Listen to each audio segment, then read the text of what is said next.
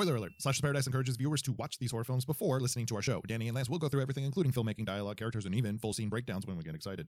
Enjoy the show.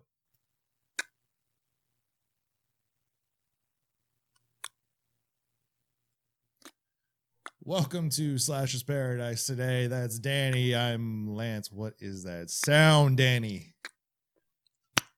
I'm doing uh, tongue clicks. Okay. Thank you. That's an annoying sound, isn't it? Tongue clicks. You, there was always that one. There was always that one kid, Yeah. right, in in the classroom. there was that one kid in the classroom who could do like the. I don't know. The, Oh, like yes. the Cameron Fry thing from Yes. Ferris Bueller. It sounds I like used a- to be able like to water dripping. I used to be able to do that. Uh, then I went through puberty, and I can't do it anymore. But what puberty? But what I can do is uh, is a form of the tongue click uh, that's a little bit louder. My mom hates it. She really hates it. It, it is unnerving. But if I could, if if I hit it, here's the thing. I have to. Uh-huh. Okay. Let's let's And then just- here. Oh Oh, that was a good one. All nice, right. huh? You need to lube it And up sometimes you, yeah, sometimes you do it when you need to make a point or whatever. But if you just do it like at a at a family gathering or whatever, and it's uh you know or Thanksgiving and it's quiet and you're just, it's annoying. Yeah. We can do like a ASMR. Is it ASMR or AMSR? Mm-hmm. Yep.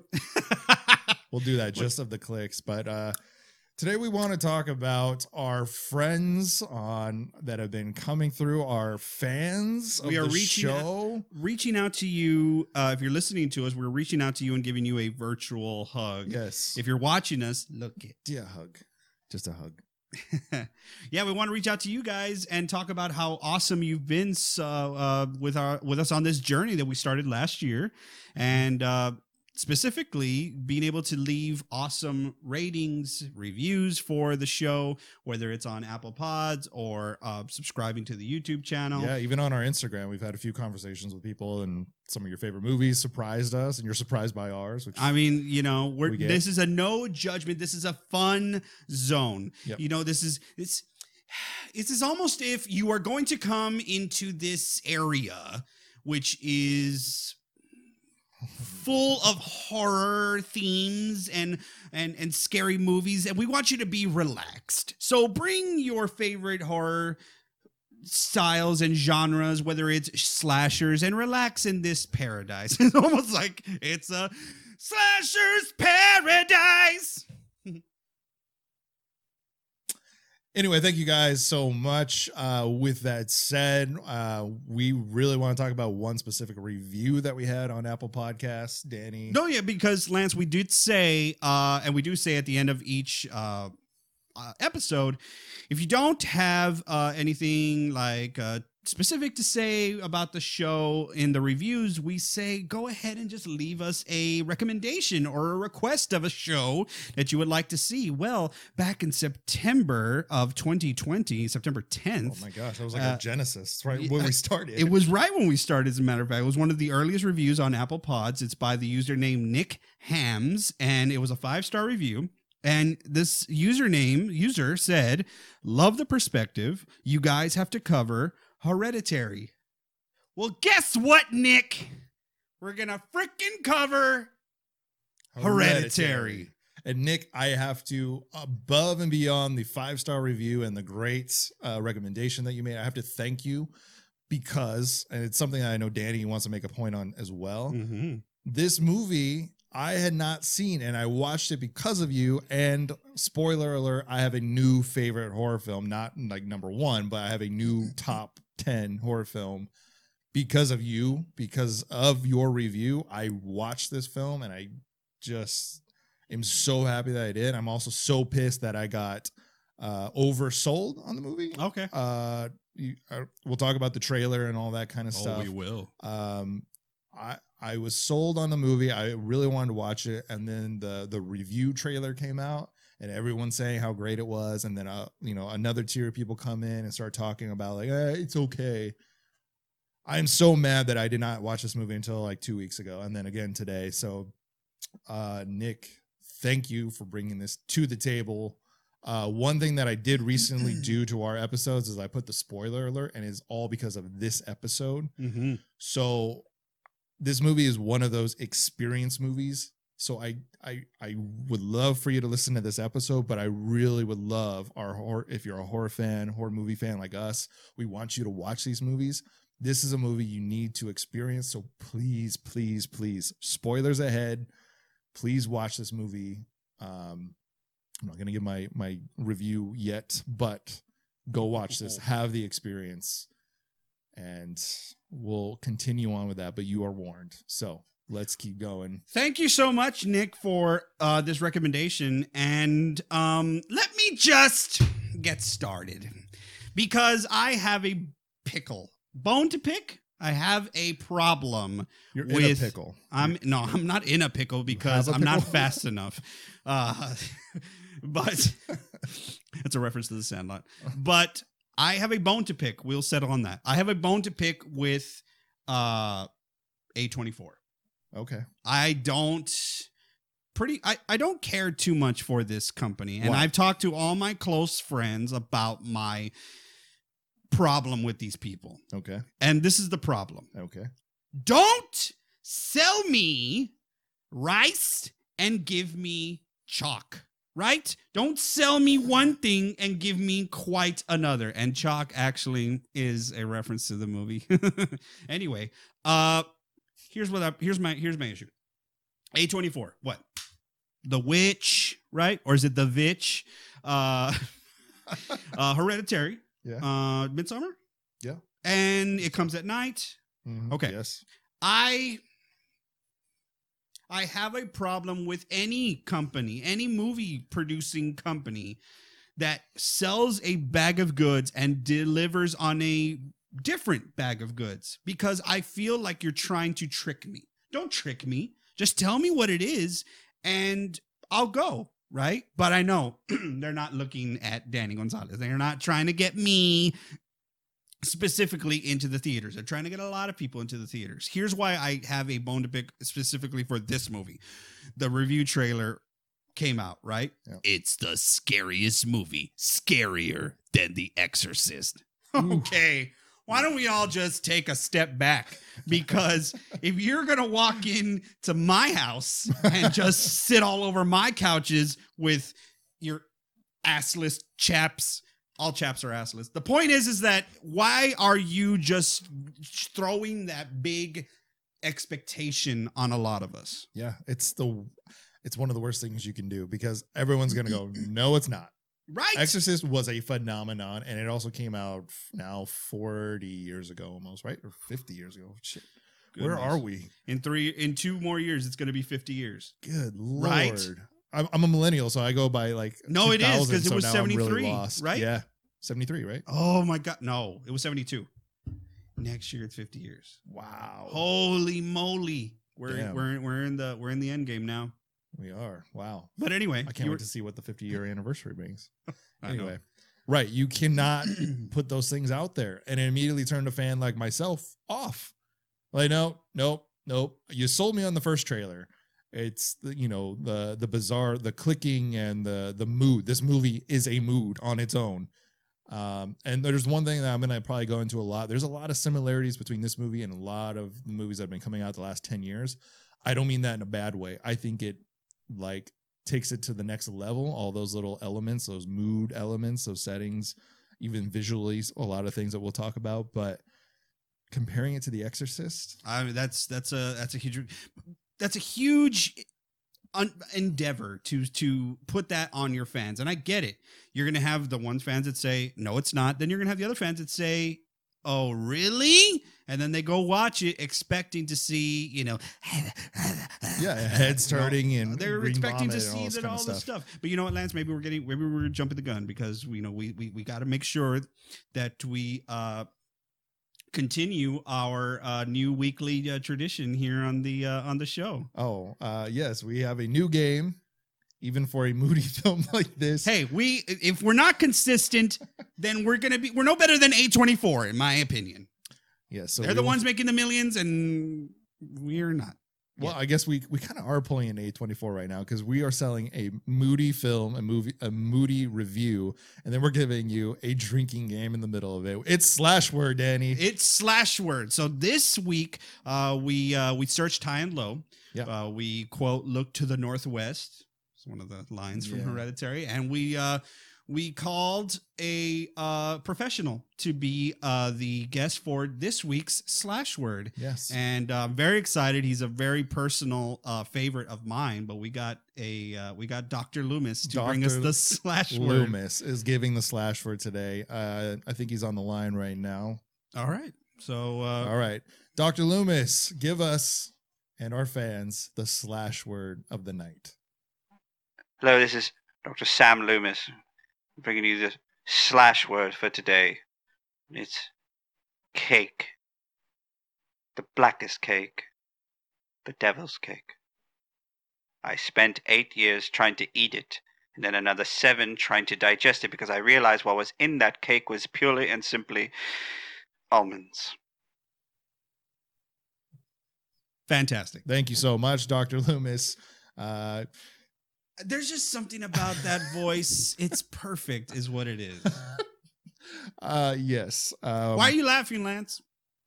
I think it's just it's not only it's Dr. Loomis, you know, praise praise Dr. Loomis. It's the fact that we have a drinking game for this film. Well, you know, if But uh, it is Slash's Paradise, so we have to. so, at any point in time, if you see and or hear the slash word, how do you see words? If you hear the slash word, uh, take a, a bever- uh, drink of your favorite beverage. I'm having a diet Pepsi right now because it doesn't work. Yeah, stay hydrated, stay safe, drink what you like, fill up your tiki cups, and here we go. Danny, Hi. hi. Okay, so back to this, right? So hereditary. Do, would you like to do the pumpkin spice latte now or later? I think I want to do it now. All right, let's do the pumpkin spice latte for There's Hereditary. So many aspects of this show. I love it. The pumpkin spice latte for Hereditary. A grieving family is uh, tormented by different apparitions and visions and are then led to believe that what is real maybe isn't and what isn't maybe is and it's centered around how they deal with that all through learning secrets of their past. And um there's witchcraft wizardry no there's just witchcraft and some demonic forces. So it is how they deal with it and how they can not only grieve but also get through this very scary thing which is a um, an entity that is uh, tormenting them and that's hereditary Very good. Uh, our breakdown for Hereditary. Uh, it premiered at Sundance on January 21st, 2018, uh, but it was actually released to the theaters in June on June 8th, 2018. The budget was $10 million. The box office was $80 million. Uh, this film was written and directed by Ari Aster, and uh, the movie stars Toni Collette, Alex Wolff, Millie Shapiro, Gabriel Byrne, and Ann Dowd. And that is Danny's favorite character of this. jesus uh, okay, Danny. Just going off of your pumpkin spice latte, Mhm. grief, suffering, Mhm. family trauma. These are the themes of the movie. oh yeah So remember that we said best movie since Exorcist, the scariest movie since Exorcist. that's what the review said This is not a horror film right off the bat. no it's not Not at all. We start with a eulogy. We start with a funeral. We start with a grieving family. It, like I said, it's a mood. There's something in the beginning. That's one of the first things that you see is this dollhouse. Well, yes, and real quick, what I uh, take away from it is uh, the opening credits. Uh, you know, usually it's like a quote from like Edgar Allan Poe if it's a Nightmare on Elm Street No. movie, but this is the the obituary The obituary for the grandmother. Yeah, for the grandmother. So like, you know, there's a lot of information right away, but you know, it's it's. I think that's a nice flare gun into the night sky as to that we're not going to be dealing with anything that's remotely comfortable. Right. And it once you watch the full movie, you go back to the obituary, you go back to the, you go back to a lot of details, the eulogy that is said after this first scene that I want to talk about, but you go back to these things and there's so many little details that you're like, oh, I missed that, I missed that, I missed that, and that actually means something down the road or it's setting up the story. A lot of times when quotes come up, you you might even be like, I don't I don't know what's that. Oh, yeah. I don't want to read. I to- I've totally ignored opening quotes almost Yeah. all the time. and then you go back and you're like, oh my god, that set up the whole movie. Mhm. So I mean, there is, but you're right. Yes, the dollhouse. Dollhouses are are fucking creepy, man. I don't like them. Okay, but I wasn't playing with dollhouses. But if I see, okay, here's real quick question, real quick story. My aunt had a collection of porcelain dolls. okay. Do I need to continue? No. That's freaking terrifying. They were upstairs in my grandma's house. I would walk up there, and it's the ones that like, you know, when you move them, the eyes open. and Oh no, not the eyes, man, because they always get stuck. Yes, and then one of them's like, and it's like Sloth from the Goonies, you know. But they were terrifying, and they're the ones, right? They're the and they was always like they're dressed up in clown uh, outfits, or like you know they have like Yeah. the it's like a girl and she it's like little Bo Peep or something, right? And they always follow you with their eyes as you're walking across the room. You're like, I just came in here to get the sweater that I was supposed to get, and they're, they're just looking at you, judging, right? They're so delicate because you you're like, oh, I want to punch you, but you can't because one, if you don't punch hard, you're gonna hurt your hand, and two, if you do break it, glass broken. Right. Remember what I said about coming into this film? I was already I was doing the horror fan eye roll, like, oh, okay. Uh huh. What are we watching? And you open up with the dollhouse. And something I said already in this episode is that there's a lot of things that have been done in other horror films. The dollhouse at this point, I'm so tired of it because it never makes sense, or it's such a reach, or it's way too obvious. This movie, I did the eye roll, and as the movie goes on, went that, was amazing. They did it right. Yeah, because you're watching the movie and the movie is happening. The scenes are like in the dollhouse, Right. Which Okay, well, okay, Oh, okay. Toni Collette's character is a artist, but she does these miniature, cine- the, the, these dollhouses. She, yeah, but she like it's like to where she makes them like very, uh, it- it- they're very intricate. You know, she's got the you know the monocle sort of not a monocle, but it's like the one. It's like what jewelers wear when they like lead like it's, like It's super magnified. very high detailed miniatures, but it's I don't know if she's doing the town. She has like a big project that she has to do soon. yeah somebody a, a gallery obviously is Yeah. keeps on calling about it and i think like it, it look so is gabriel byrne who's her her husband is he is he her broker because he's always or is he just like uh like a caring awesome husband who's just like inquiring about It sounds like deadline. a like a family business sort of thing. I mean, he's got his. I think he. Do we reference his career in this? But anyway, um, it's definitely something that he curates and, and talks about. But I mean, down the road, you kind of find out that there's some family history, and there's probably a reason that he's staying on top of her for her projects and making oh sure sure yeah yeah So, but the dollhouse thing, I just have to say, I was so fatigued by it seen in so many movies, and it's always done in such a way like, what's the point? Or cool, like you you played out a scene, but it just doesn't like stay with you. Um, the movie I was at the lodge recently. I you're not the lodge was not Good. good, at all. So, um, if you like i the feel Shi- like we're on opposite ends of a room almost just watch The Shining or watch the others. You don't need to watch the oh lodge. wow Anyway, pointless dollhouse. In this one, not pointless at all. no, Um, no. I mean, look, I'm not gonna, I'm not gonna say that you're that you're wrong or about the lodge. Like, yes, sometimes uh, creepy images are used for the sake of being creepy. Yeah. you know, I'm gonna get a dollhouse, or I'm gonna get porcelain dolls, or you know, whatever cliche creepy imagery. But this one, it had a point, and it had um, you're almost like. Because it's zooming in, it, it zooms into the dollhouse, and you're like, okay, it's a bedroom, cool. I guess it's good Mhm. and then it just it zooms in zooms in and then once it gets the framing right it is the movie Yeah. that's freaking phenomenal It's phenomenal, but again, it, it plays with Annie, the uh, Toni Collette's character. Uh, it plays with what her actual job is, and it comes back so many times. You can see the psyche of where she's at uh, in her grieving, in her anger, in her everything by the scenes that she's starting to create, and it kind of starts to deteriorate.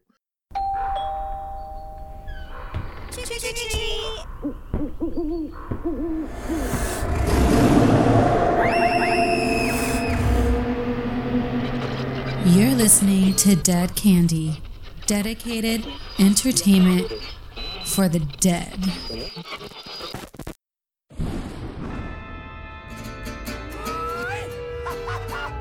Hola, Gulos! It's me, Raul El Ghoul.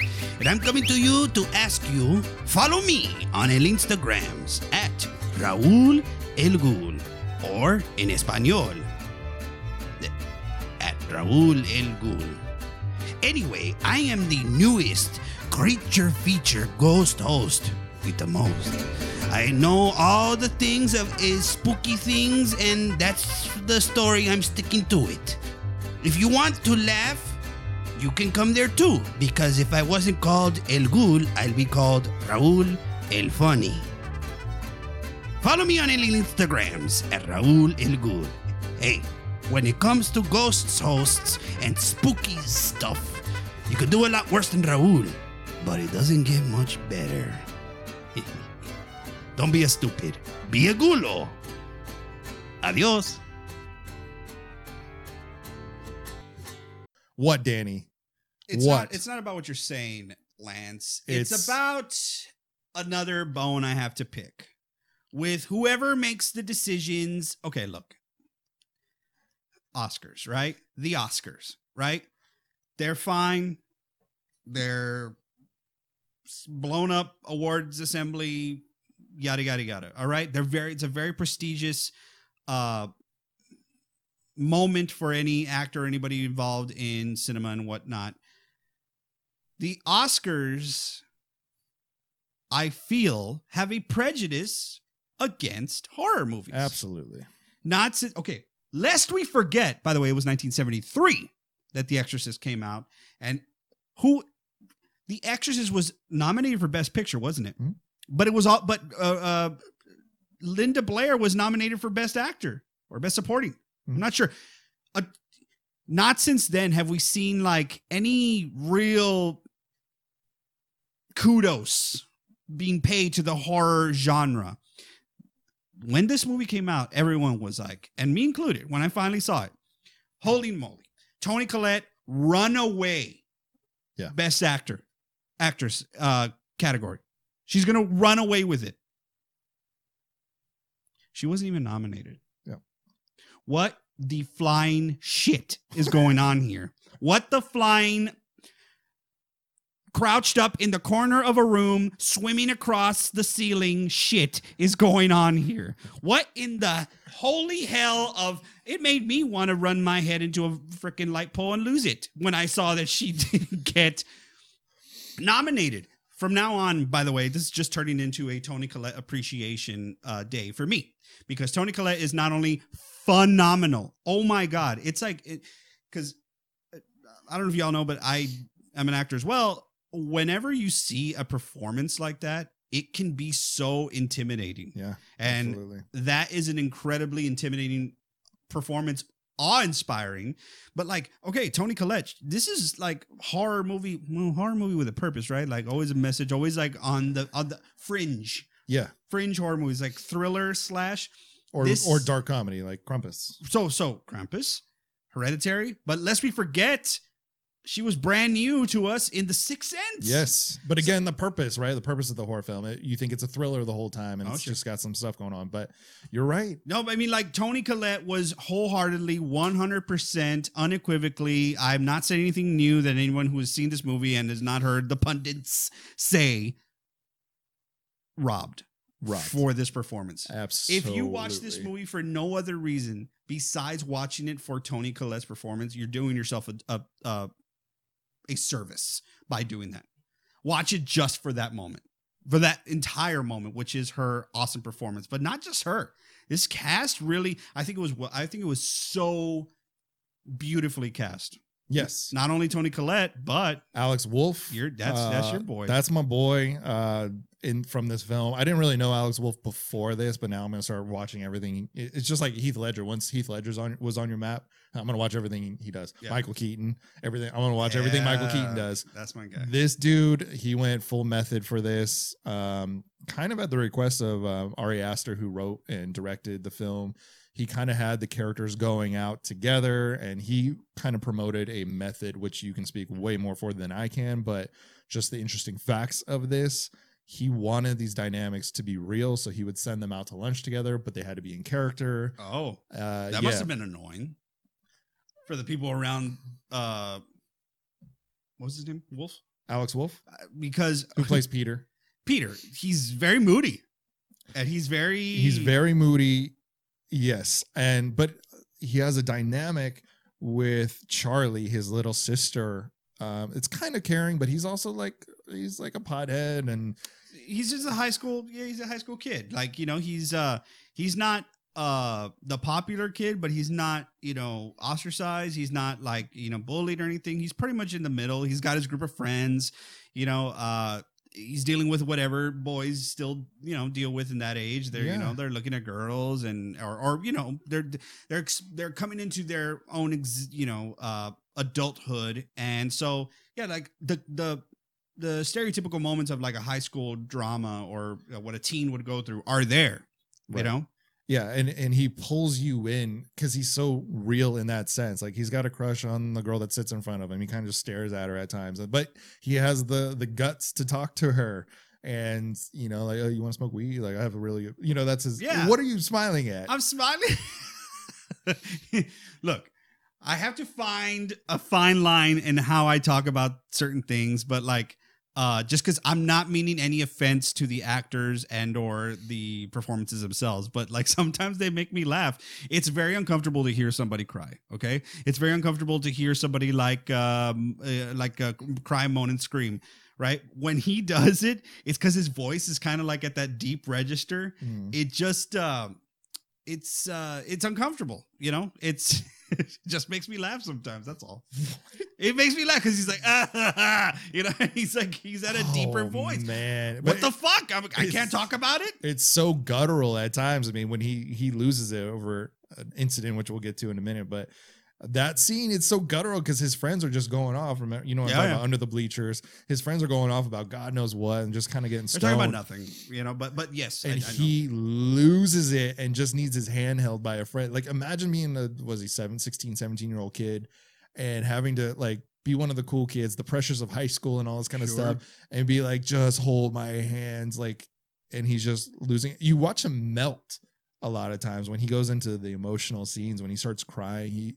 you see it well up in his eyes. You see his face just melt. I I just love his character. I No, love you- you- everything that he did in this film. you're right. I mean, I was being I was being a little prick about it, but like, look, we're talking about uh that moment and everything, you know, after that moment and a little bit before, because here comes the huge spoiler, guys. Okay, um, there is a okay, so it deals with a tr- with with trauma already or uh grief already, right? But it's a it's almost like it's a an accepted grief because it's a grandma passing away. You know, she was older. Um, the the, the eulogy is very weird, right? Toni Collette, Right. You know, it's like I don't. I would be awkward hearing a daughter talk about her mother that way in a eulogy, but that's it, it's almost seemed like a um like a therapy session, you know. But she's doing it there at the uh, at the funeral home. Yeah, it's an. uh, I mean, her and her mom were estranged and then kind of close. I mean, you. It, but it sets up what their relationship was, which kind of becomes important down the road.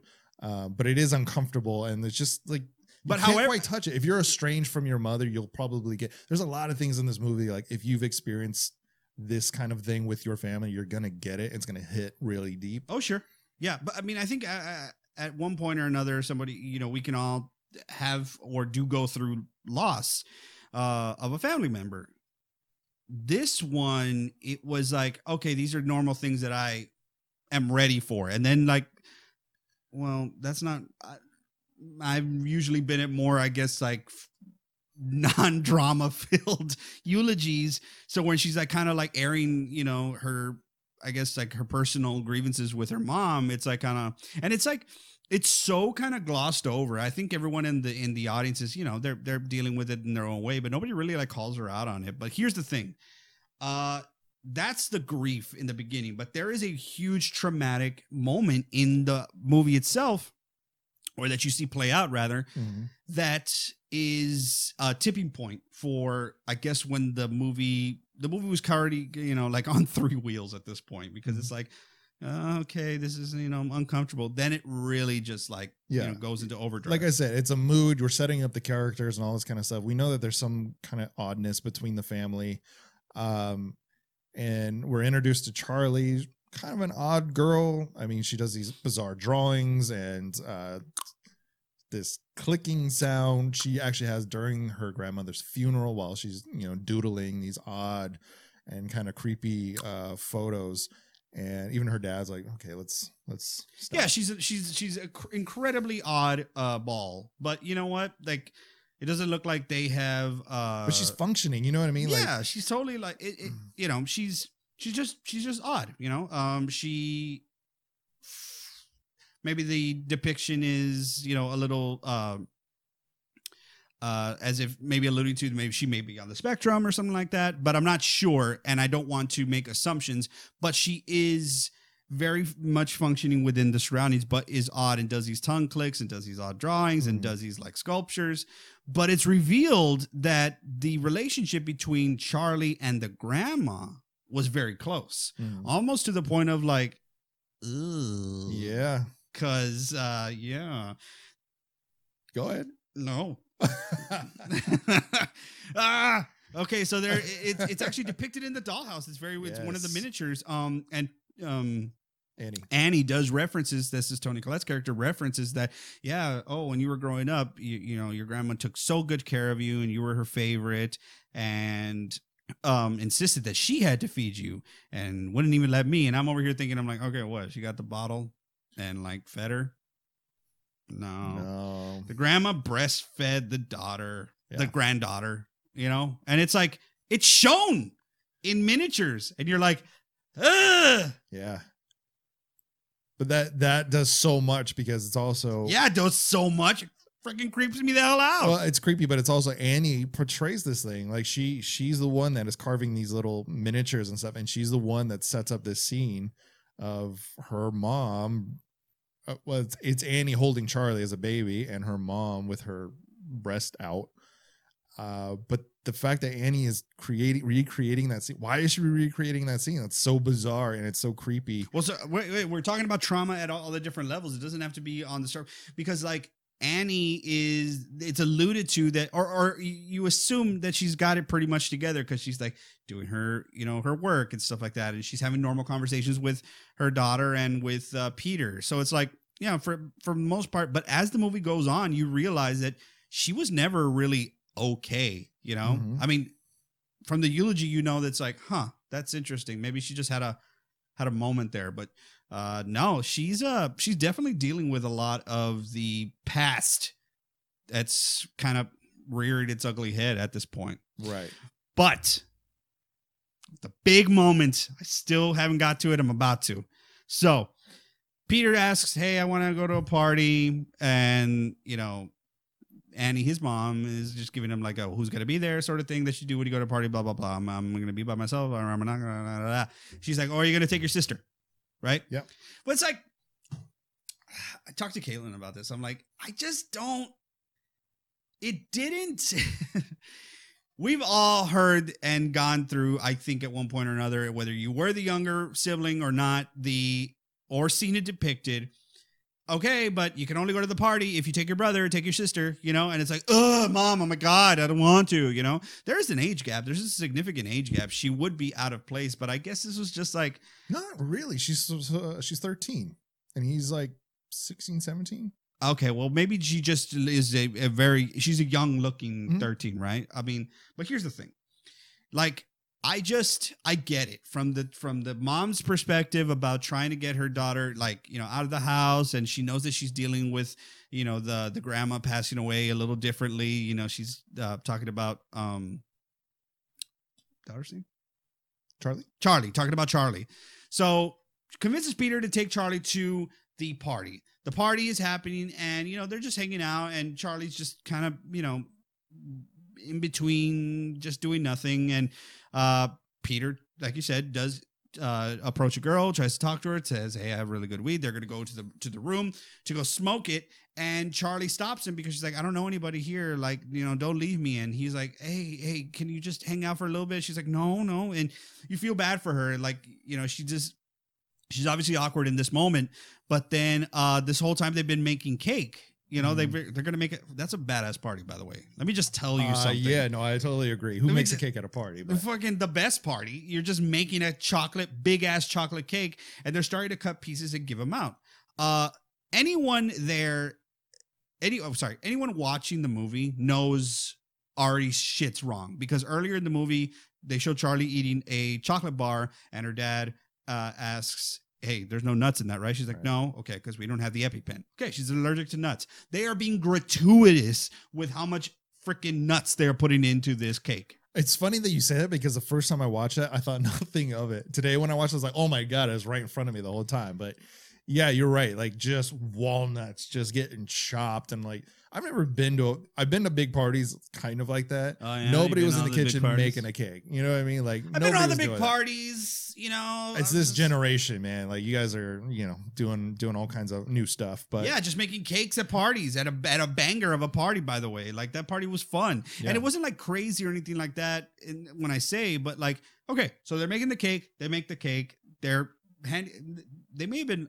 That was too. I, I watched the Great British Baking Show. Okay, I know how fast you have to turn a cake around. Okay, so that they may have had another cake and they were just like, let's make another one because this cake is amazing. So they started. I've just said cake too many times.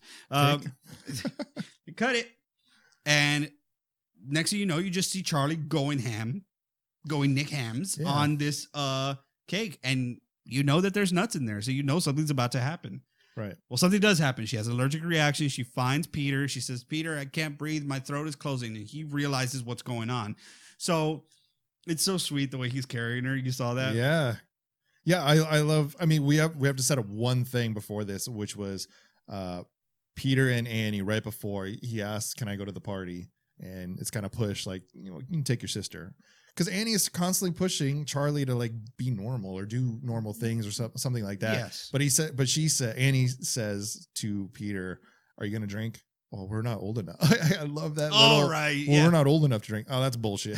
Are you to drink? you know, because yeah, he he's giving it back to her. You know, like he's like kind of he's, yeah, in a very light way, not the cliche way. Of, oh, mom, I can't drink. You know, it's it's not a slasher flick. It's, no, no, not at all. it's a very real like. I'm not old enough to drink, mom. We, we're not comfortable talking about that yet, are we? Like, there's moments you have with your mom, right, where you're like, Oh, I'm sure. not talking about that yet, and she's like, that's bullshit. Are you gonna be drinking Right. tonight? Yeah. He's like, know? well, you're not old enough to buy the drinks if we want to. She's like, dude, okay. So, okay. but he's kind of like, yeah, I'll take her if she wants to go. Yeah, you he never really fights it, but Yeah. he does in this moment. He's just like, "Hey, can I'm just gonna go hang out?" Because he's like, he really likes the girl. It, it, Yeah. it, it, you know, you you would assume. So he's like, "I want to go hang out with her and stuff like that." And uh, So yeah, we yeah, so he has to leave the party. So he has to leave the party, but there's a kindness that he has towards Charlie. Of course, it's you know, and now he's panicking because he's like, "Oh shit, this is my responsibility." Yeah. And now I'm high, which I told my mom I wasn't gonna drink. We never we never talked about drugs or anything else. I mean, he's, yeah, he probably was right. He's like, because he's like, I'm a pot smoker. I don't, I don't come on, drink." mom, I don't drink. God, weed on the other hand. yeah, I'm gonna So, It is a panic. It is a caring moment. You're like, oh shit. There's a sense of. I think panic is just the word. It's, Yeah. It's not even suspenseful. It's just like, oh shit, this is a big deal. Because you know the party is a little bit out in the boonies, so it's like, is he going to get to wherever he needs to get to on time? Does he have the EpiPen in the Right. car? Who knows? So he gets her in the car. She's in the back seat. She's hyperventilating. She cannot breathe, and she's like, you know, she's you know grabbing at her throat and stuff. It's very uncomfortable. He's like, I'm going to get you to the hospital, Charlie. I'm sorry. And she rolls down the window because she's like, I can't breathe. So she like needs air, right? She sticks her head out the window. Okay, she sticks her head out the window, and Peter's driving looks back to her. He says, you know, hey, what do you, or just maybe says her name. There's a dead deer in the road. He veers to pat to to miss the deer that's on the road, and he veers so much that he gets right next to a telephone pole that Charlie's head hits, and she gets decapitated immediately. Yes. And it is gruesome. And I I think we're almost at the exact time mark that this happened. I was watching this and I text Danny. I'm like, well, I'm depressed now. I mean, Uh, she got her block knocked off It's by like- the telephone. It's pole. literally like 32 minutes into the film because I remember looking at it like, you sold me. The trailer was all about this girl and her mom. I didn't even see, you know, I didn't see Peter Right. barely in the trailer. So you you just took her out of the equation 30 minutes into a two and a half hour movie or however long it is. I'm like, what am I watching now? You know, and this this gruesome, like terrifying accident. Those are what get me. Final Destination got me as a kid when I watched that film. Like accidental things and gruesome, gru- you know, brutality. That is so like guttural. It, it just like it tears me up to see that. You know what I mean? So yeah, I do. this scene, I, I this scene, I think Oh. what also makes it so effective is because of as soon as she goes to Peter in the in the party, it's like. By the way, I also have to talk about the sound. If you notice, if you have, if you turn it up, or like, you don't have to turn it up, just have it at a normal volume. You'll think that you're like kind of you're yourself being uneasy. They feed like a bass overall, like almost like static, like Mhm. like when like tension Yeah. is rising or something like that. It's very unnerving. But anyway, the the the the the intensity is risen, right? And he's like carrying Charlie, puts her, Charlie, we're gonna get there. Ah, da. We're gonna get, we're gonna go. She's like, "Ah, I can't breathe, I can't breathe. But about, but about, window, window, dear, dear, ah, head off. Stillness. Yeah. And that's what makes it so effective. and they let the stillness just you they let you live in that moment. And um alex wolff does an ama- alex right? Yes, it does an amazing job in this moment because he just sits there. He does he is so obviously traumatized as to what just happened. He knows what just happened. But it's almost like he doesn't want to turn around because he's like i i know she's not there or if anything she is barely hanging on to life. I know it i know. And you could see he looks in the rear view mirror and he sees her you know it's a very quick sh- shot. He sees her decapitated body still sitting in the back seat. Guys we're not making this shit up. It's freaking disturbing. It's disturbia okay? Starring Sh- shia labeouf. It is so whoa. There's uh, there's so many things about this scene that I want to talk about, and it's exactly what you just talked about. He's like he's sitting there just completely still, and his like I said, he melts. His eyes are just welting the whole time, and he I don't know if you caught it, but he kind of goes like, "Huh," like he's gonna say, "Are you okay?" But he can't, and Yeah. then he and then we go down to the the foot on the brake, and the car is stopped. Everything is done. And he slowly lets his foot off the brake this uh, actual moment was based on um, a true uh, event. Uh, oh yes, I believe it was in Georgia, and correct me if I'm wrong on the reviews uh, if you write us one. Um, but I believe it was in Georgia. There was two young men that got drunk from a party. Um, one of them swerved off, decapitated his friend. Did not know that he had done this, so this is obviously the the difference the difference in these two things. But he didn't know that he did it. Then he goes home, gets in bed, not knowing that his decapitated friend is still in the back seat. So this was actually a real life uh, event that we played into our movie. So I think that's probably the moment myself where I was like screaming at the. I mean, I mean, I was screaming a lot, but I was like screaming at the movie because I was like, "Tell somebody, do something." Do he, Peter just gets home, parks the car. The decapitated body is still in the back. The amount of blood. I don't even want to talk. Okay, anyway, he goes into his house and he just lays down and goes to sleep. You know what I mean? Uh, I'm not going to sit here and say you have to process trauma this way. I'm not going to do that. I am talking about this in the level of intensity I'm talking about this because the movie did an amazing job in showing us this moment, right? yes, So, so it doesn't still change the fact that I'm still screaming my fucking head off. Tell somebody, and he doesn't. So we have to listen the next morning to, and I watched it the second time recently with captions on. By the way, let me just say something real quick about captions. Side note. Mm.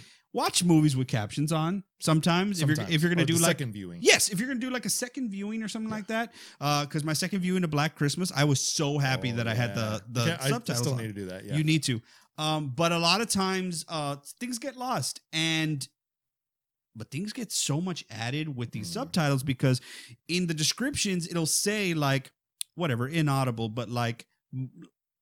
I will say, oh, I hear her crying, but it, it will say there, and I'm just using this as an example. Oh, she's crying, which is like moans excruciatingly, right. and I'm like, oh, Mm. that changes the moment, right? Okay.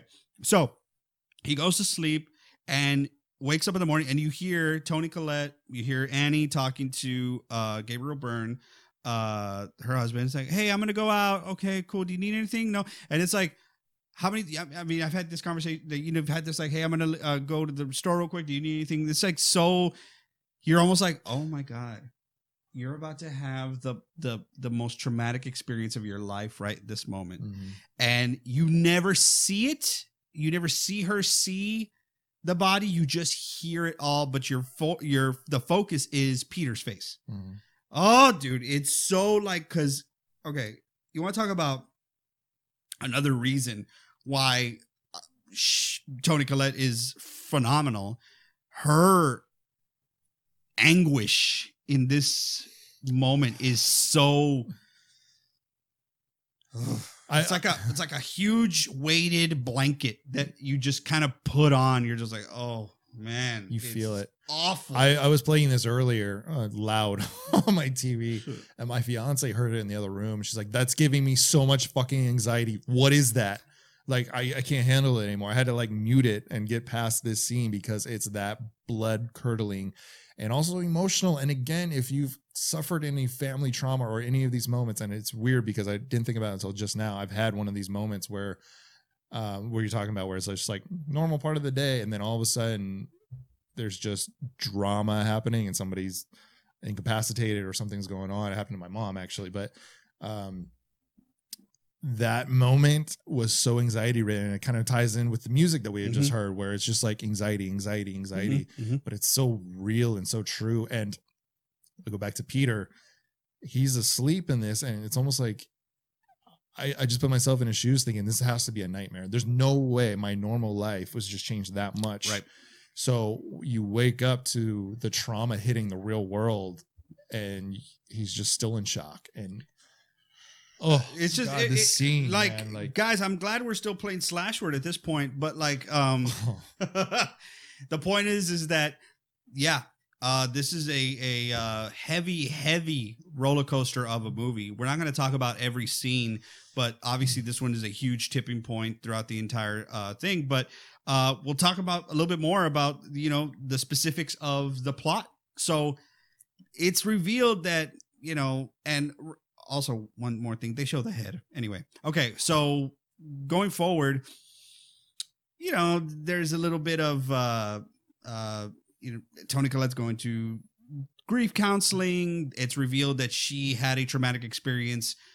She sleepwalks and had a traumatic experience is the reason that Peter views her a little bit differently. Uh she basically she sleptwalk and uh doused Peter and Charlie when they were younger And in herself. paint and herself in paint thinner and uh woke herself up by striking the matches. So okay. This family's fucked up. Yeah. Okay. But you remove the horror elements. This could be a very messed up, traumatic family. We- Add the horror elements. we haven't really touched on horror elements besides, I mean, she sees her mom for one second in the very beginning. That's A- fu- Annie okay, sees her mom. It's terrifying. It, it is a terrifying It's so scene, but it's scary. so like it's just like you see a faded figure, And of- she's smiling. Okay, I It- have to say something, Lance. If you put a figure in the dark and you make them smile at me, he's smiling at He's me. smiling. anyway, uh, it's gonna be extra creepy. The figure's in the corner, right? All right. So tonight, when you guys are in your room, practice. Okay. what? When you're in your room tonight, turn out all the lights. You're about to go to bed. Okay. And usually the figure that's in the corner is it's, it's always there, right? Okay. So the figure in the corner. Imagine then when you see it, imagine it smiling at you. yeah. It's extra creepy, right? If I'm if okay, I'm the figure. I'm in the corner and I apologize for the you that are just listening, but if you watch this, this is, this is the moment, right? So I'm in the figure in the corner. I'm just like, oh shit, that guy's scary, Oh, right? there's somebody oh, there. man, there's Oh, somebody okay. there. Okay, I'm the figure in the corner now, Nope. right? It's also the way I smile too. Anyway, uh, it's just extra, okay? And that's not the only time in the movie you're going to see smiling people Nope. in the darkness corner. Okay, so that's all I'm saying. Adding smiling to it, it's like when I always said it was like you know when you go into these slasher movies, right? And they're walking around, they're like, "Hello, Claude? No, is is anyone there?" I was like, "Is anyone there?" I was like, "How scary would it be if they're like, is anyone there?" Yes. Yeah. like somebody finally answers them, but answers them in the way I guess it's like almost like Batman uh, begins. Where are you? Oh, here, Ooh. Yeah. Anyway, all I'm Um, gonna talk about. yeah, the smiling faces. uh, The oh man, and again, this is a precursor. There's something kind of thrown in there. We're like, oh, that was weird, and then later on, it's a super creepy sting. You're like, oh fuck, why is that back? Anyway, uh, the music of this, I talked about the mood. Mhm. Um, I kind of want to talk about. Um, oh, we didn't even get to our Halloween part, which we got we got to talk about. But the composer Colin Stetson uh, found Yeah. inspiration for the score through the sounds of water and animals while walking around in pitch black night. That is the mood setter of this film. Imagine that. I've, I do. I can because one time, you know, I've- as all of you know, I grew grew up on the ranch. That's my uh, uh, Cameron uh, Tucker from Modern Family sort of thing. Anyway, Okay. so y'all know I grew up on the ranch, and one time I was because look, when it gets dark in the country, Mhm, it gets dark. mhm. If the moon's not out and shining bright, you are going to see absolutely diddly squat. Right. All right. so one time I was hunting, right? And uh yeah, the, rule, the rule, the rule's the rule. If you are you know, never get out of the blind until I come back for you. That's my dad telling me. Never get out of the blind so I get come back for you. Fine. And uh, not all blinds are made the same, right? So this blind was two tractor tires on top of each other, right? And you're inside the tractor tires and on top of a platform. Very cool, very awesome, very efficient. Okay, I'm done hunting, right? The the the sun is going down. I'm like, where are you, Dad? The sun is now down completely. It is pitch black, dude. Pitch black, and Dad's eventually, you know, I see the lights. He's coming, but he's, you know, he's he's far away. But it is so dark, and then all I hear is. I was like, what the freak is going on? And I'm like, I have a I have a, a rifle. I'm not gonna be able to you know, like like help myself. You know, I'm not. And it was like eh, I told my dad, I'm like, and then I heard he was like, hmm, it an owl, probably. Come like that that's probably where they live. I'm like, is that where they live? Yeah. Anyway. You know what? That always makes me this is a total total side note, but I always think about oh my god, bats and owls, and then you see the bullshit that's living in Australia, and you're like, you imagine fucking man bat just flying around over you. No, because if, if a bat flies by, it was like right here Yeah. in America. But bats over there in Australia, it's Yeah. and They're literally the size of my fiance. Like they are huge. Whoa, they are huge bats in Australia. So man fuck- bats. Fuck. In Anyway, back sense. back to the movie.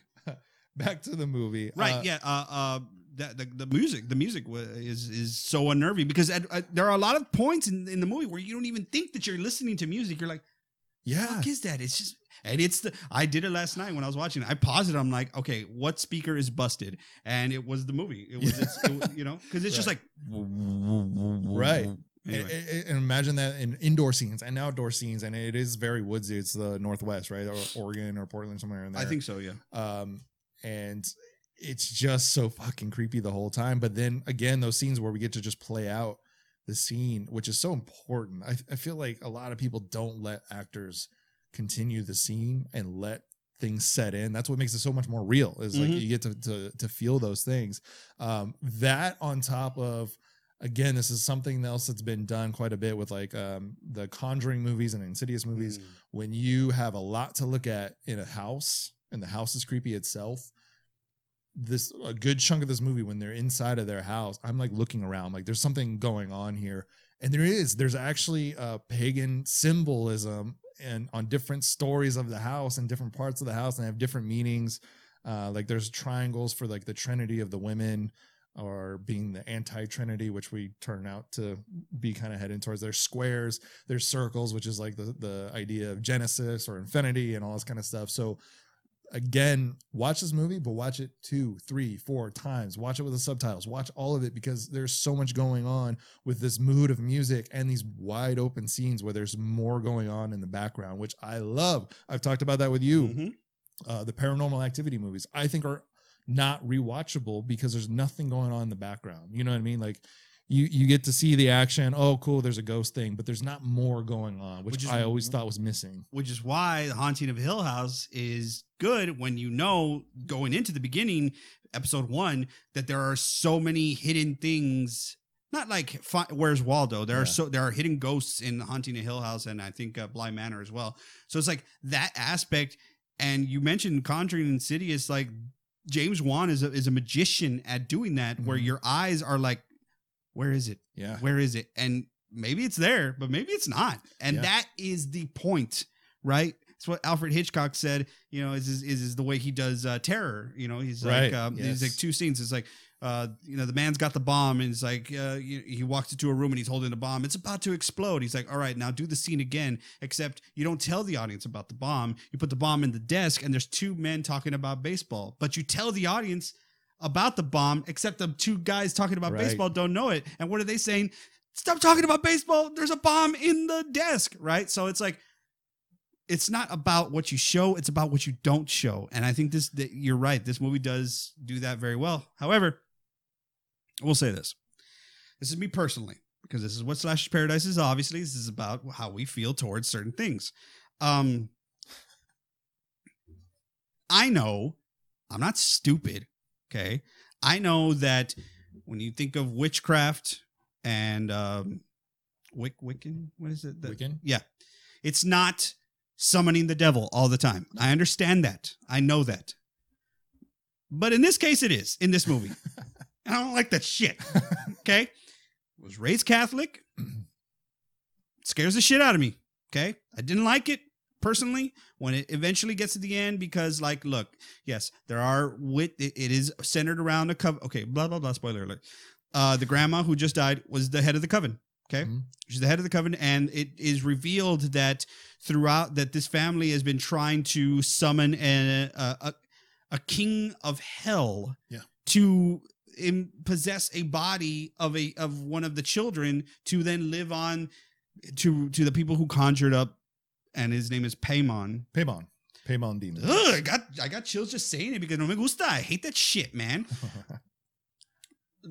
I don't like it. Uh, but it's it, it was really scary, and I guess you know that's that's probably the aspect of where someone would say it's scarier than The Exorcist, right? Because it deals with you know religious emotions here, you know because say what you want the fact that is if you're talking about hell and and layers of hell you say you Paimon, you are one of the eight kings of hell. First of all i didn't know there was kings in hell. This is ridiculous. But but, but that is all introduced through um uh religious literature. Rel- relig- religion has introduced these aspects right? Mhm. so maybe there is that coalition and that tie-in, but for me personally, ooh, that scared the shit out of me, man. I hated it. I hated it because I'm like, no, I came so far to believe about that that that uh witching witches and, and Wiccan and all that stuff is not necessarily about putting a spell on someone so that you know they vomit frogs or whatever the hell you know like I've come a long way, and now you're showing me this movie, and what does it show me? That these witches are summoning kings of hell. Okay. Okay. So that just does great with the relationship I have with witches. There.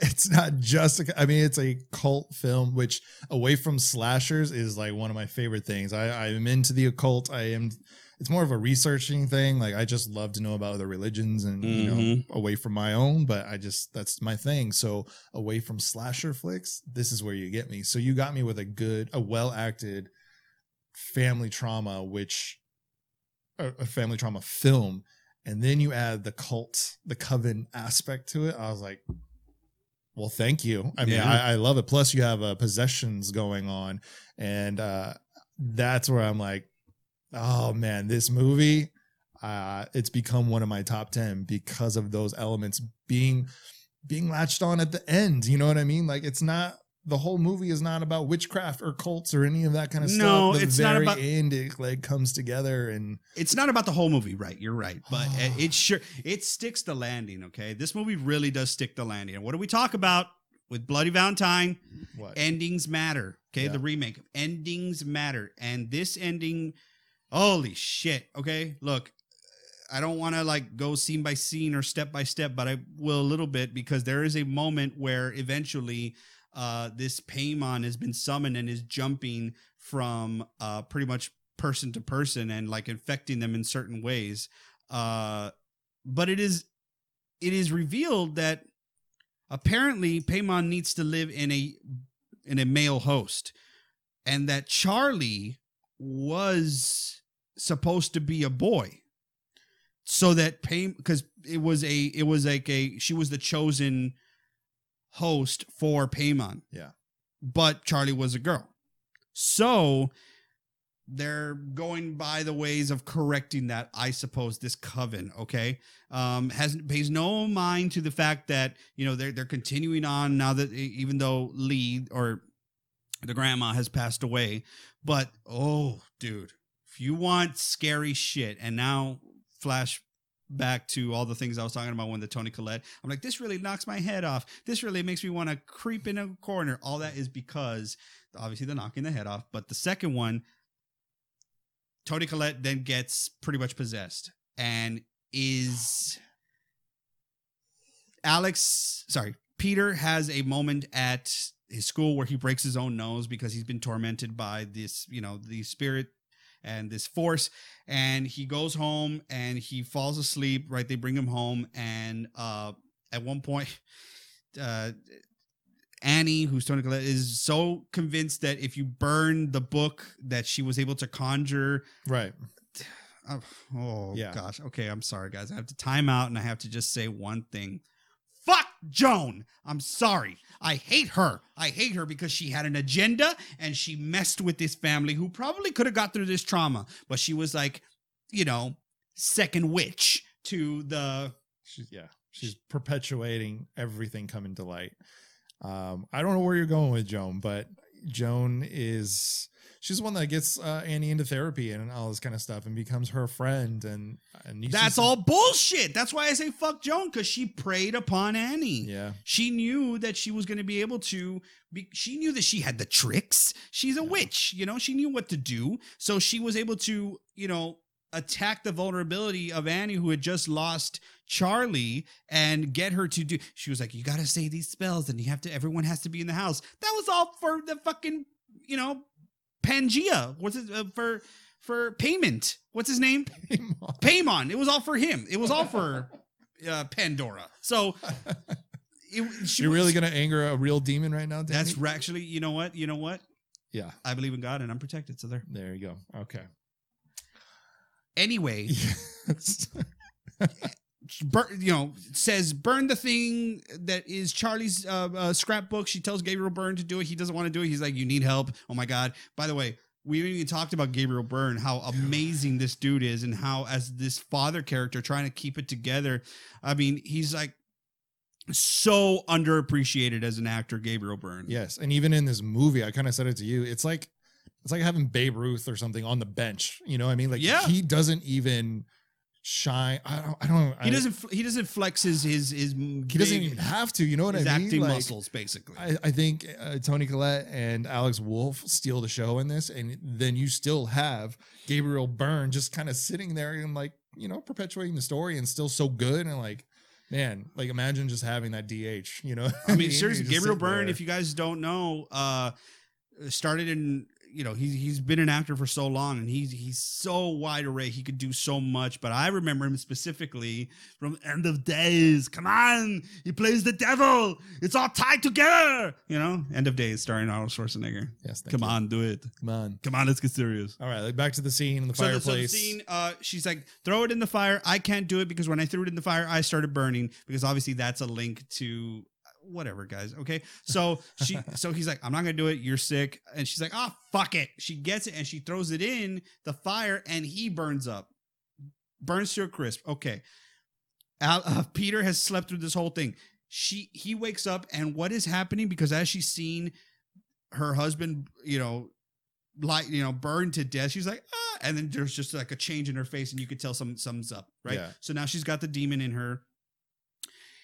It's that he wakes up and try this at night when you're going to sleep too, guys. This is another fun thing to try in the dark. Okay. So he wakes up, and if you ever wake up in the middle of the night, just imagine that something is in the corner of your room in the darkest corner and your eyes remember you wake up and you can't really see because it's dark in there if you if you know you sleep in the dark and it's just like in the corner on the ceiling. on the ceiling up in the top right so just try it at home. This is a diy and um it's just there. And peter's waking up slowly and the it's toni collette but you don't see her face. Her hair's in front of her. So it's you know what actually it's very reganish you Yeah, know because it it's is. like she's got almost like pajamas that she's wearing right? And she's like in the corner. And like he's waking up and this is the creepy part. It's like almost exorcist 3 except this is done way better. Um exorcist 3 is ridiculous when the when I know. okay okay.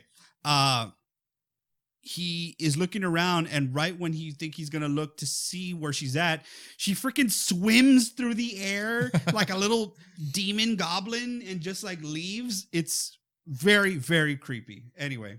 It's disturbing because again we get a lot of screen time where you're just looking at this thing in the corner. You let it sit you know what i mean? It's not like Mhm. oh there it is and now it's done. Like he's waking up he's broken his own nose. By the way that scene i kind of told you about he went so method that he asked um, ari asked her if he could actually smash his face into a rail desk and break his nose for real. They said no no we're, we're gonna pass on that and he's like, okay, but can I smash my face? I goes, yeah, yeah, you can smash your face. We're gonna put some padding down there. He smashed his face so hard that he actually re-dislocated his jaw, an old injury. And when he's doing Wow. the scene where he's got his arm up and he's kind of becoming like maybe possessed or something, you've been torn yeah um, and he actually dislocates his jaw on this. So again, back to this scene, he's waking up so slow. The suspense is there, and I mean, I, I got a big screen. I had all the lights off at this point because I'm like, I'm invested in this movie. remember i told you i said i said watch it but watch it you know like watch it. Yes, Like, you don't just put it on in the off. background. Yeah. You need, yeah, have the experience, surround sound. So I'm sitting on my couch and I'm by myself. I got Charles, my dog, with me, and I'm just like, I'm sitting back watching her in the corner. Like, what the fuck is she gonna do? What's happening? What's happening? And I only care about his traumatized ass, who's like, "What? I just woke up. I broke my nose. What's going on? I have family trauma. uh, you know, and oh my god, that scene, dude. Uh, Yes! so effective. Yes. Okay. And you know what, folks? I don't think I want to spoil the rest of the of the ending. Okay. You just got to watch it. Uh, eventually, it does come to a uh, to a you know culmination at the end, uh, where you know it's revealed that they do bring forth the king and in, of, of hell, and he's I don't even like saying it. I hate that shit. But uh, they bring him forth, and he's now in Peter, and there's a coven. Oh, gotta share this real quick. Sorry. See, my mom and I share the love a love for horror movies. Okay, Yes. we love horror movies. I mean, there's a specific type of horror movie that I could watch with my brother. Uh, he would never watch anything like this. He hates like uh, possession stuff like that because we're you know the same. No, I get it. My mom and I can watch anything. Okay, Caitlin as well. Okay, but my mom had seen this movie before I did. Okay, she saw it in the theaters, and I always I, I really trust my mom's uh reviews and like is it good or is it not good but i think uh we're starting to kind of drift as far as like what we can watch or like sometimes you're in the mood for something No, I get it. and you but it's probably what a24 did she went into it probably watching and wanting to see the scariest movie since the exorcist and it didn't happen right so she came out of the movie and uh, called me from Texas, and I was like, "Hey, what's going on? How is the movie?" She's like, "Don't even waste your time with this movie. They shouldn't even have called it Hereditary. They should call it Old Man's Balls." I said, "What?" and she said, "Uh, yeah, because there's a bunch of old men naked and you can see their balls, and I'm not down with that. And I was like, okay. So in the begin, I didn't watch it in theaters, but I watched. I mean, I have a pretty decent setup at home, so like I watched it. I watched it. Right, Yeah. it was fine. But I remember her saying that, and then I was like, "Where are the old men's balls?" Like throughout the whole movie, I'm like, "Where did where did she get this from?" Oh, you get old men's balls. You get them in in spades. You get a lot of them at the end because it's the coven, and they're all naked. It's almost like the Greasy Strangler. They're all naked and they're all smiling. Uh, yes, that's true. What? No, Old men's balls. old man's balls. The most effective, well, besides the smiling man, the most effective naked people scene is there's a shot when uh, Peter comes back to the house from breaking his nose and it's daytime. And then we get the same shot that flips to night. Oh, I love when they do that. They do it twice in the movie. And then the house is completely surrounded by the naked cult members of the coven. And it's like, it's another one of those things like, okay, I'm watching the movie. Wait, did I see what I just think I saw? Like, you need to really watch this film because you're going to miss these little things and these little hints. And But I wonder, is that a requirement if you're in a coven? Because not that I'm on the fringe of joining a coven. Do you have to be naked? In and then one. In this one you do? yes. But is it like is it I mean, you know covens and stuff. You know you know that world. Because I just don't want to like mistakenly join a coven. They're like, all right, take your pants off. And I'm like, what if I didn't prepare for that? You know? How could you not prepare? Well, I don't know. Like, what if I wasn't mm-hmm. prepared that day? You got to if you're gonna show off your stuff, you gotta be prepared. All right. Lance, look. No, I'm joking.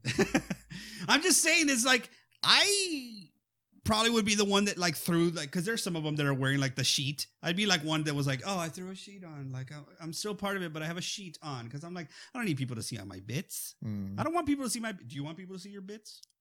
No, but I don't need to prepare to. If I'm joining a cult, I'm prepared. You know, at that point. That's like, what I'm saying. You're giving in. I don't want them to be so- throwing it uh, upon me. It's like, hey, just so you know, you brought the cheese dip to the to the coven meeting, but also we're gonna pour the cheese dip on you. You know what I mean? I don't. I, I, I get it, Danny. I, I I understand. I understand where you're coming from. I'm fucking with you. Um, I is there anything else you want to mention about this? I really do feel like we could come back to this one and do a whole nother episode once I we mean, watch it more and more. But I- I uh, think- we want to leave it on a good note. I do think that you and I are getting to the point where we are going to spoil some stuff because we get really excited about it. But there are some things that like I don't think we need to spoil No. it all. Um, so please watch the movie. Like we said, if you are blessed enough to have a great system to where you can watch it, please do. Um, not that you need any of that stuff. We're not elitist, but you know, allow yourself to create that that space for this viewing because it does deserve it. Yeah, absolutely. All right. So with that, Danny, what is our uh, rating going to be today? How many? Cakes. How many cakes? how many cakes? How many pieces of cake do you give Hereditary? I give it five. You give it a five. Yeah. Yes. All right. Perfect. I give it a five as well. I'm so happy me and Danny are on the same Oh, page on this one because I was definitely to give it a five as soon as I was done with the credits. And I text Danny right away, like, I, I love it. Actually, you text me, like, what, what'd you think? You text me right when the credits came on. Oh, which- because I, yeah, because I was watching you. Remember, I told you I was in the corner. oh, that's right. I was in the corner of you your were. ceiling. I was watching you watch it. Creep. Anyway, as soon as the credits hit, he goes, So what'd you think? And I went, It's first of all, I think it's creepy that you text me right when the credits roll up on this film. We're Second of all, one of my favorite horror films now. So um, probably my favorite new horror film in the last several years. So Uh, this movie is is widely considered uh, to be one of the uh, greats, uh, new greats. So um, a lot of people love it, and uh, th- but again, a lot of people did not like it, and uh, my mom's in that bunch too. Maybe just. Uh, Maybe it requires a second viewing. Maybe not. You know, you're not gonna get. You're not gonna please everybody. I will say there it is a mood. Uh, I was telling Danny earlier, I'm like, God, I'm depressed again. You know, like it's it's family trauma and the first good chunk of it until you get some shocking moments, you're like, what am I in store for? And there's just enough attractions. You know what I mean? I, I use that word a lot. Like, what attractions are you adding? And that's the shock, that's the horror, you know, and all that. And there's so many in there that you're like, okay. So, Oh wait, wait, wait! Uh, real quick. Remember when I uh, was like, "Don't give me rice, you give me chalk." Remember, I was like, "Oh, that's part of the movie." Just want to make sure. Uh, fuck Joan, by the way. She, uh, you know, shows Annie that she is uh channeling her grandson, and she uses a chalkboard. That's why. Okay. Oh yeah, that was a really cool scene and very challenging for the crew. Uh, again, there's a lot of lot of backstory. I am because of this. I'm a fan of Ari Aster now. I haven't seen Midsommar yet, but I will soon. Just because he takes care of so much detail. This took him a few years to write. This was not supposed to be his first film. Um, and it wasn't supposed to be a horror film. You said. No, it was all family trauma. and It's slowly morphed. Uh, he kind of said, like, I see more of an opportunity with this being a horror film, uh, becoming a horror film. So those elements were added later. And again, like I, I don't study, but I do like to read a lot about the occult and cults and covens and and all that kind of stuff, just for the knowledge of it and the creepiness of it. And this guy really did his research across the board. Um, he really pushed his actors in a in a cool way, which I appreciate. I mean, you know, say what you will about certain types of acting, but I just loved it for this film. Uh, I'm a big fan of Alex Wolff because of this film. Yes, you are. You love the guy. Um, I can't wait to see what he does next. So, on that, That's uh, yeah. Um, Toni Collette got robbed. totally. That's Danny. I'm Lance reminding you to Lock your doors. bolt your windows And and join us next time in our slashers paradise.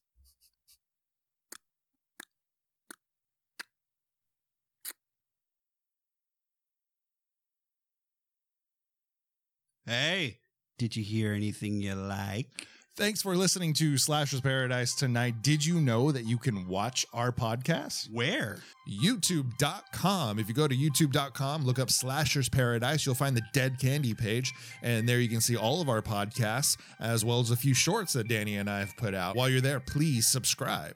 And while you are listening here, go ahead and find yourself that rate and review button. Five stars is what we would love for you guys to give us.